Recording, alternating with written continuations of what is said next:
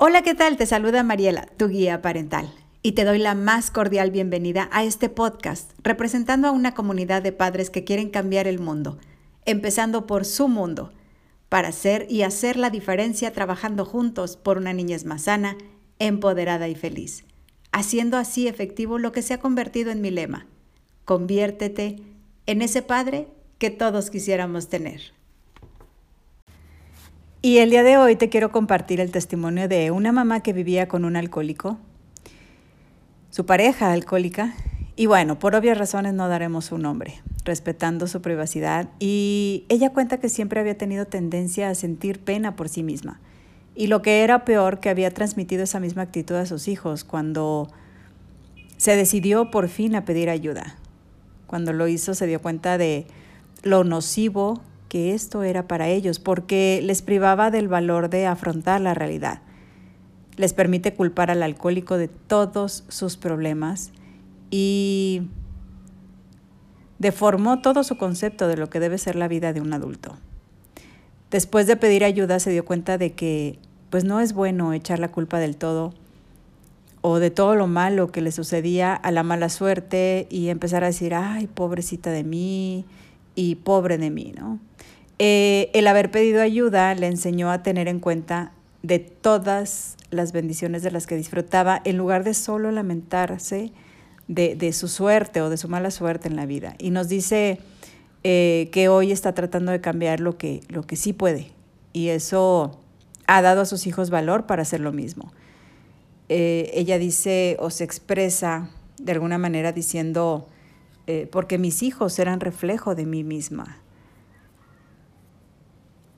y otra mamá nos cuenta que su hija de nueve años y, y un hijo de, de siete se habían vuelto muy impertinentes y destructivos y ambos eran muy, muy violentos. Simple y sencillamente pensaba que no había forma de poderlos corregir. Culpaba a la escuela, a sus amigos, eh, la violencia que vivía en casa y a las malas palabras de su padre cuando tomaba.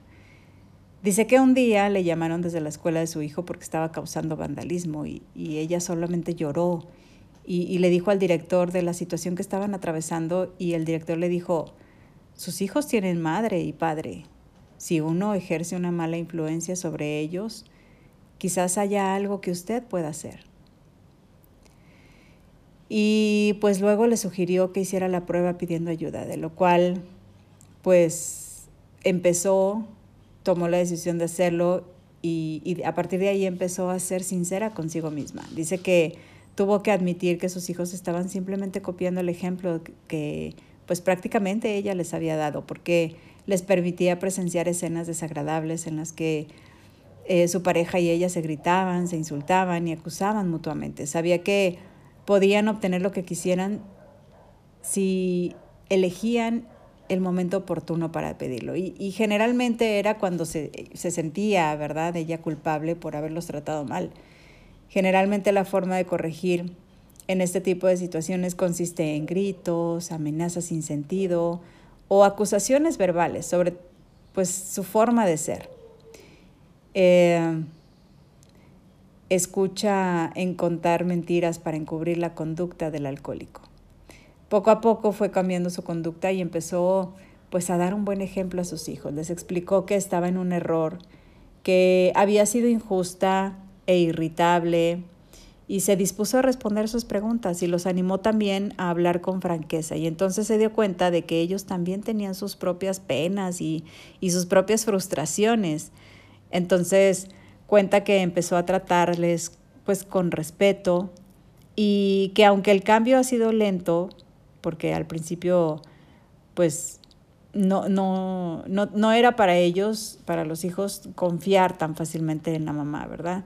Pero obviamente a pesar de haber sido el cambio o, o, estar de alguna manera siendo lento, pues evidentemente ha, ha, habido respuesta. El hijo mayor tiene un carácter terrible, ¿verdad? Cuando se enoja quiere golpear eh, a la hermana y, y ella actúa de esta forma porque pues así es como reaccionaba su mamá ante él cuando estaba enojada.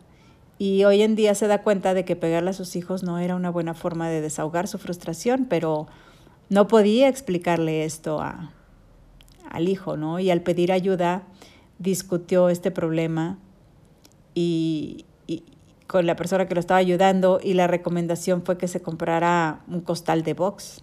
Así que cuando su hijo se enoja y empieza a golpear, o más bien que quiere golpear a alguien, le dice que, a, las personas no se les golpea, que golpee el costal en lugar de las personas. Entonces, ella le dice, cuando te tranquilices podemos hablar sobre esto o, o, o, lo que sea que te enfurece. Y eso le ha dado resultados maravillosos. Al final, eh, pues todos se han visto beneficiados con este consejo porque les ayudó a darse cuenta de que está bien estar enojado, Siempre cuando expresamos nuestros sentimientos, eh, se vale, siempre y cuando no hagamos daño a nadie. Hoy en día, eh, con un poco de imaginación, dice que inventan toda clase de formas no destructivas de expresar la ira. Por ejemplo, eh, su hija dice que dibuja a la persona con la, con la que está enojada y la dibuja tan fea como le sea posible. Y eso la tranquiliza y es tranquilizador saber que, podemos liberarnos de nuestros sentimientos sin deteriorar nuestras relaciones con los demás o, hacer algo, ¿verdad?, que, que, más adelante podamos lamentar. Muchas veces los hijos se vuelven aliados en contra del padre alcohólico, ¿sabías? Y un testimonio más que te voy a compartir nos dice que durante 16 años, eh, se dio cuenta cómo su esposo se iba deteriorando delante de, sus ojos, ¿no? Cuando finalmente él decidió pedir ayuda, ya sus hijos tenían 14 y 10 años. Durante todos los años que vivió eh, eh, con este problema, nos dice, luché contra el alcohol con las armas de la ignorancia pero sobre todo con la compasión de mí misma. No era consciente realmente del impacto de esto sobre mis hijos. Conseguir la ayuda eh, de, de, mis hijos en mi incesante lucha contra su padre. Ellos se compadecían de mí y me defendían de todas las discusiones y, y, se unían a mí en todos mis intentos de, de impedir que mi esposo eh, viniera, ¿verdad? Me ayudaban a descubrir las botellas que, que, él, escondía en el que, que, él escondía en el sótano. Eh, cuando él no bebía tanto, manifestaban su amor natural por su padre y dice, me acuerdo de cómo les los censuraba cuando se ponían de su parte y, y, y no de la de ella, ¿verdad? Esta lucha constante entre los dos bandos pues les produjo a ellos eh, un triste sentido de inseguridad y les hizo notablemente nerviosos eh, e inestables.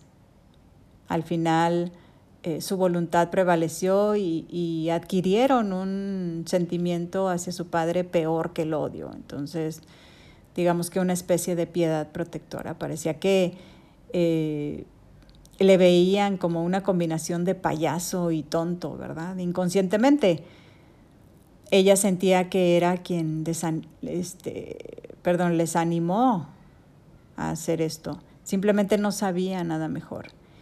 Y aquí el pedir ayuda te ayuda a decirle a tus hijos que su padre o su madre, dependiendo el, el caso, pues es una persona enferma y lo mejor es hacerles comprender que que la persona bebía y se emborrachaba a causa de un deseo incontrolable de beber con respecto al cual pues no se podía hacer nada o no se puede hacer nada, no se podía tener el control.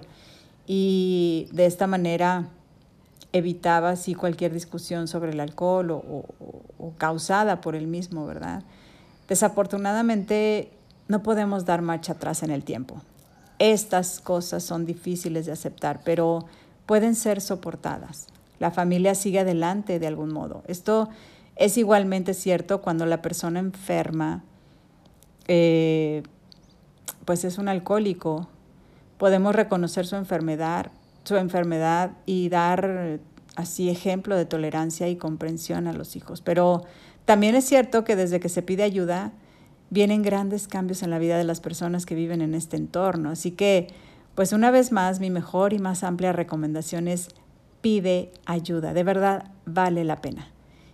Y de corazón, si estos testimonios han agregado valor a tu vida, no dejes de compartir este y los otros episodios en los cuales hablamos del alcoholismo como un contagio familiar. Muchas gracias por, por acompañarme y si tienes alguna pregunta o alguna duda que quieras compartir, ya sea eh, de forma privada o no, lo puedes hacer a través de mi correo electrónico que es mariela.guiaparental.gmail.com. Y recuerda que estoy aquí para ti, convirtiéndote o dándote este consejo de convertirte siempre en ese padre que todos quisiéramos tener. Y estoy segura que este mensaje agrega valor a tu vida, a tu día a día.